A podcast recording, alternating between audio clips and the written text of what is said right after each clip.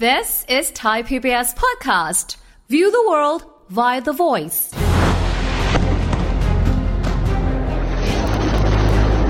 การโจมตีกันที่เกิดขึ้นในระลอกเนี้ยสิ่งหนึ่งเลยที่ต้องจับตาก็คือ มันจะเป็นสงครามที่เกิดการลุกลามหรือเปล่า ถ้าหากว่าประเทศอื่นๆ ลงมาเล่นในสงครามนี้ด้วย อ่าอ่า แล้วเอาซัพพลายน้ำมันน่ะมาเป็นตัวประกันปัญหาเนี้ยน่าจะเกิดขึ้นค่อนข้างกระทบกับทั่วโลก คือสภาวะสงครามแบบเนี้ยครับ หลายคนมองว่าเงินอะมันจะต้องเฟ้อแน่ๆเพราะว่าของมันจะแพง อืม เมื่อมันขึ้นแล้วอ่ะมันจะคงไว้อยู่อย่างนั้นอ่ะแล้วไม่ลงสักที อ๋อ พอมันคงไว้อย่างนั้นเรื่อยๆอ่ะสิ่งที่เราจะเจอก็คือว่าระยะเวลาในการที่เราใช้ของแพงอ่ะมันจะนานขึ้น อืมอืม เศรษฐกิจของเราอ่ะจะขับเคลื่อนได้ช้ามากขึ้น มันจะเข้าไปสู่สิ่งที่เรียกว่าสภาวะเศรษฐกิจชะงักงัน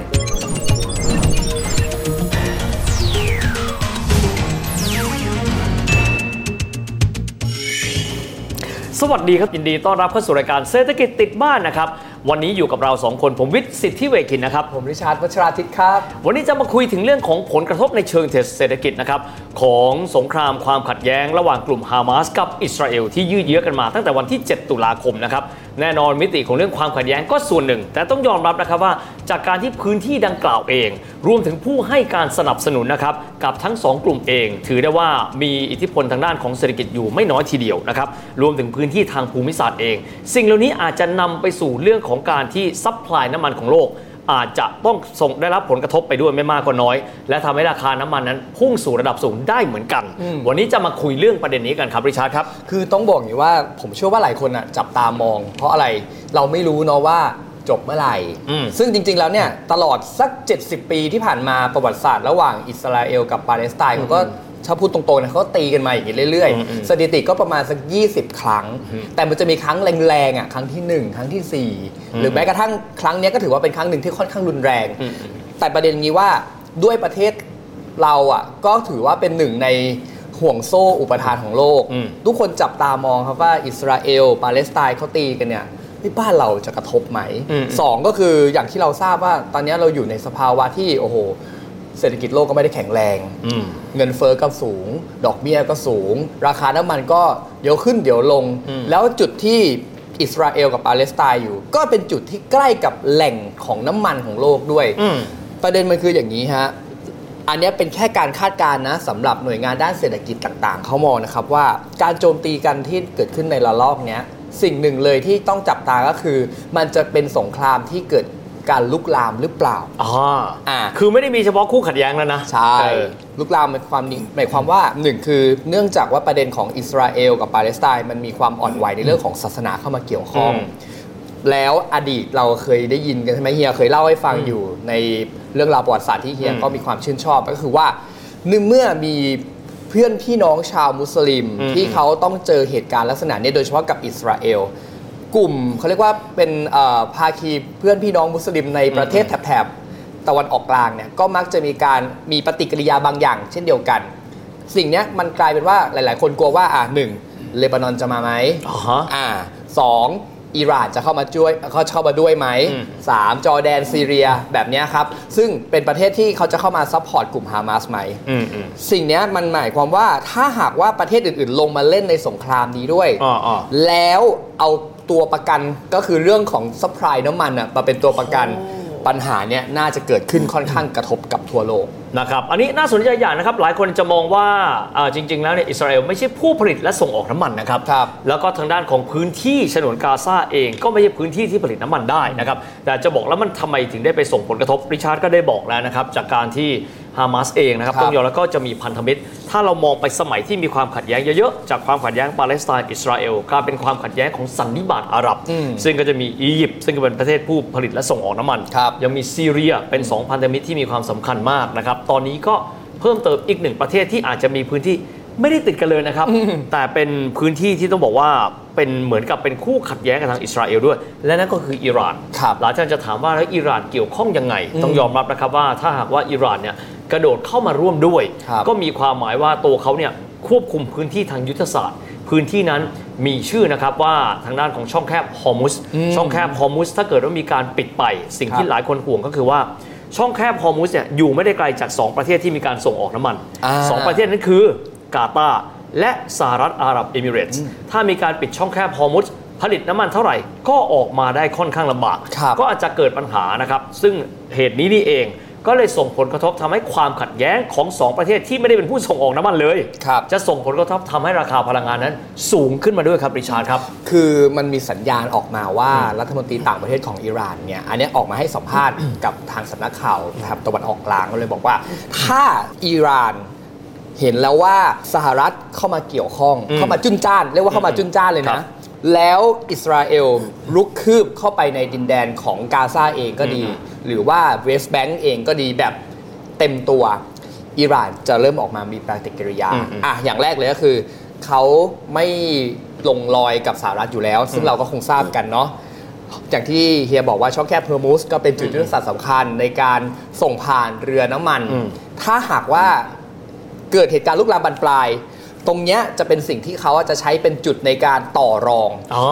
อ่า อ่ะ โอเค คิดดูแล้วกันว่าเมื่อมีน้ำมันเป็นสิ่งที่หลายคนเนี่ยมองว่า โอ้โห นี่คือทองคำสีดำที่ใครๆก็ต้องการ และตอนนี้คือราคาน้ำมันมันก็ค่อนข้างแพงอยู่แล้ว ถ้าหากว่าเจอเหตุการณ์ที่ตัดการให้พื้นที่ในการเดินทางของน้ำมันไปสู่ตลาดโลกแบบเนี้ยราคาน้ำมันน่ะอาจจะดีดขึ้นไปมากกว่า 100 ดอลลาร์ต่อบาร์เรล อืม ในระยะเวลาประมาณสักช่วงปลายปีนี้ อืม สิ่งที่น่าสนใจก็คือว่า เราเองถือว่าเป็นผู้ซื้อน้ำมันรายใหญ่ อืม เมื่อซัพพลายน้ำมันมันโดนตัดออกไป ปัญหาที่ตามมาก็คือว่าเราเองอาจจะได้รับผลกระทบมากขนาดไหน 2 ก็คือเราเห็นแล้วว่ากำลังการผลิตของกลุ่มประเทศโอเปกเขาไม่ได้เพิ่มมากอย่างที่ อ๋อ ต้องการ รัสเซียประกาศออกมาอย่างชัดเจนแล้วว่าเขาจะไม่มีการเพิ่มกำลังการผลิตน้ำมัน ส่วนซาอุดิอาระเบีย หรือแม้กระทั่งประเทศที่อยู่ในกลุ่มโอเปกอื่นๆอาจจะมีการเพิ่มขึ้นบ้างเพื่อบรรเทาผลกระทบ แต่ถ้าหากว่า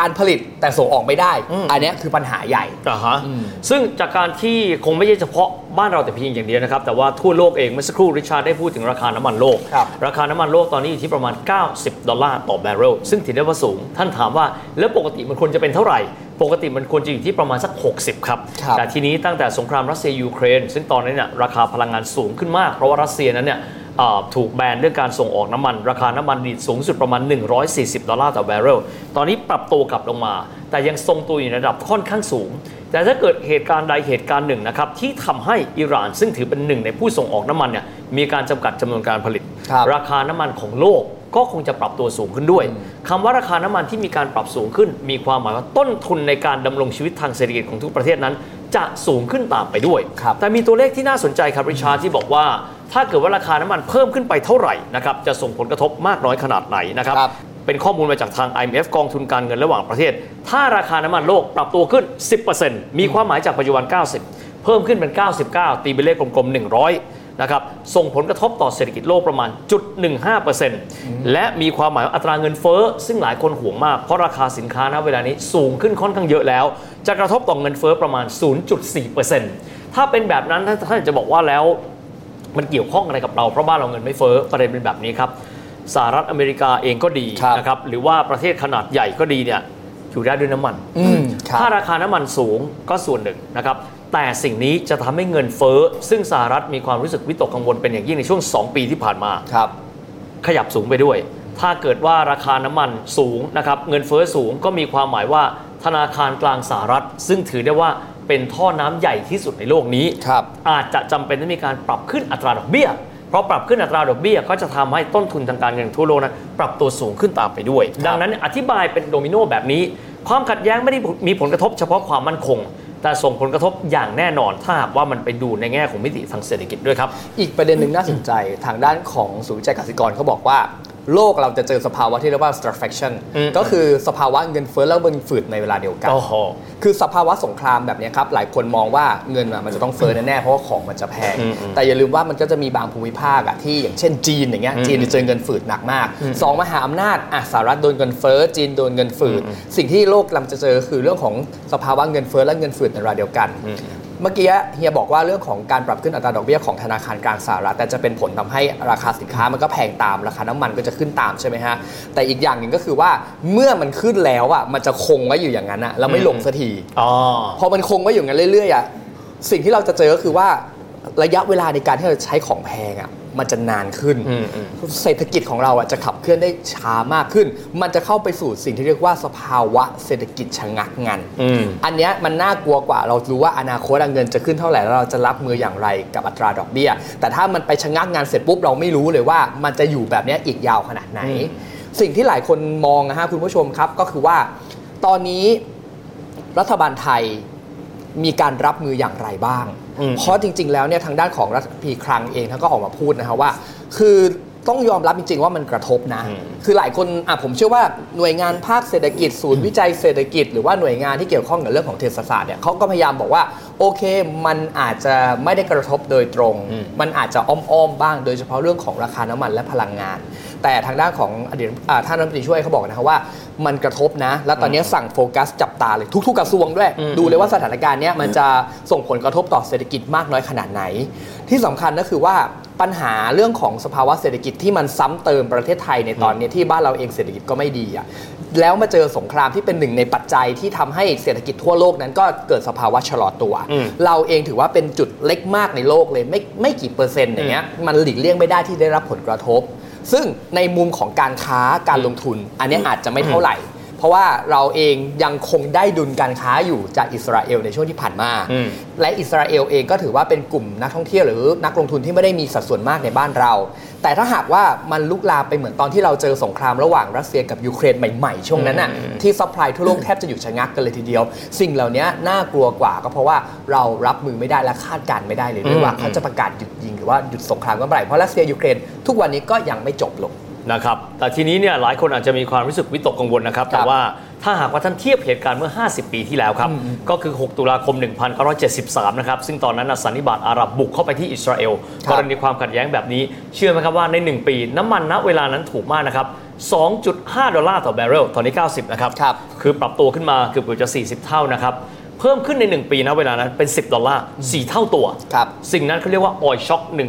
1973 ครั้งนั้นถือได้ว่าหนักกว่าตอนนี้ไม่รู้กี่สิบเท่านะครับ แต่ยังไงก็ตามครับ นั่นคือสิ่งที่หลายคนวิตกกังวลว่าที่สุดแล้วน้ำมันจะถูกหยิบขึ้นมานะครับกลายเป็นประเด็นและทำให้ความขัดแย้งในสิ่งเหล่านี้เนี่ยส่งผลกระทบต่อเรื่องของเศรษฐกิจไปทั่วโลกด้วย ครับ แต่อย่างไรก็ตามต้องบอกว่าสิ่งนี้คงจะเร็วเกินไปกว่าที่จะพูดนะครับว่าจะนำไปสู่อะไร เพราะว่าวิกฤตณเวลานี้ถือได้ว่ายังคงจำกัดวงอยู่ที่คู่ขัดแย้ง ครับ และผู้ให้การสนับสนุน ส่วนผู้ที่อาจจะมองว่าอาจจะเข้ามามีส่วนร่วมด้วยหรือไม่ เช่นกรณีอิหร่าน อันนี้ต้องยอมรับว่าทางแต่ละฝ่ายเองก็ค่อยๆดูสถานการณ์ว่า แต่ละช่วงนั้นจะมีการพัฒนาไปในทิศทางใด ก็อาจจะต้องบักที่บอกอย่างที่เฮียบอกนะฮะรอดูสถานการณ์กัน เพราะว่าหนึ่งก็คือถ้าหากว่ามันลุกลาม สิ่งที่หลายคนกลัวคือการเป็นสงครามตัวแทน เราไม่รู้หรอกว่าตรงนั้นเนี่ยพื้นที่ตรงนั้นเนี่ยมันมีความขัดแย้งที่มีความซับซ้อน อย่างเช่นเวลาที่เราดูข่าวหรือว่าเสพสื่อครับเราจะเห็นการเชียร์เป็นสองฝั่ง ฝั่งหนึ่งเชียร์อิสราเอลฝั่งหนึ่งเชียร์ปาเลสไตน์หรือฮามาส อืม แต่สิ่งเหล่านี้เมื่อมันกลายเป็นสงครามตัวแทน สงครามระดับภูมิภาค อันเนี้ยน่ากลัว เพราะอย่าลืมว่าภูมิภาคตะวันออกกลาง ถือว่าเป็นภูมิภาคที่เราตั้งใจอย่างมากเลยสำหรับรัฐบาล ไม่ว่าจะเป็นรัฐบาลที่แล้วหรือรัฐบาลเนี้ยเพื่อเปิดประตูทางการค้าและการลงทุนซาอุดีอาระเบียก็ตามเอ่อประเทศในแถบเอ่ออาหรับต่างๆ ก็ตามเนี่ยถือว่าเป็นหนึ่งในแหล่งเงินแหล่งทองก็แล้วกันในการที่หนึ่งแรงงานของไทยอ่ะเดินทางไปทำงานที่นั่นเยอะ ครับ กรณีอย่างแค่อิสราเอลที่เดียวเนี่ยเรามีแรงงานอยู่ที่นั่นนะก็เป็นแสนแสนๆคน ปัญหาคือว่าตอนเนี้ยสถานการณ์ที่มันไม่สงบมันกระทบกับแรงงาน แล้วที่สำคัญคือต่อแม้แม้ว่าเอ่อสถานการณ์มันจะไม่สงบแรงงานบางส่วนก็ยังคงทำงานอยู่ที่นั่น ส่งเงินส่งทองกลับมาให้ครอบครัวเขาที่อยู่ที่ประเทศไทย ถ้าสถานการณ์มันลุกลามไปที่ประเทศอื่น และกระทบกับแรงงานของไทยที่อยู่ในประเทศอื่น ๆ ด้วย นี่คือสิ่งที่อาจจะเกิดเป็นสภาวะเศรษฐกิจที่เราจะต้องรับมือสองก็คือว่า เมื่อภูมิภาคเนี้ยเป็นภูมิภาคที่เราต้องการที่จะเข้าไปลงทุนหรือว่ามีดีลการค้ากับเขา ถ้าหากว่ามันลามไปทั่วภูมิภาคในประเทศอื่นๆเนี่ยการค้าการลงทุนที่เราหวังว่าจะดึงเงินจากประเทศในแถบเนี้ยที่ถือว่ามีกำลังซื้อสูงให้เข้ามาอยู่ที่ประเทศไทยหรือว่าค้าขายกันเนี่ยมันก็อาจจะต้องดูกันแบบเป็นแบบหน้าต่อหน้ากันเลยเดี๋ยวว่ามันจะไหวหรือไม่ไหวในตอนนั้น นะครับ เพราะฉะนั้นเหตุการณ์นี้ยังสรุปได้ว่า peace is wealth ครับ มีความหมายว่าสันติภาพนะครับ เปรียบเสมือนกับความมั่งคั่งในเวลานี้ เพราะถ้าบานปลายไปก็อาจจะส่งผลกระทบได้ แต่คงต้องมอนิเตอร์กันต่อเนื่องนะครับว่าสถานการณ์จะพัฒนาไปในทิศทางใดบ้าง ครับ สำหรับวันนี้เวลาก็หมดลงแล้วนะครับ และพบกันใหม่โอกาสหน้า สวัสดีครับ สวัสดีครับ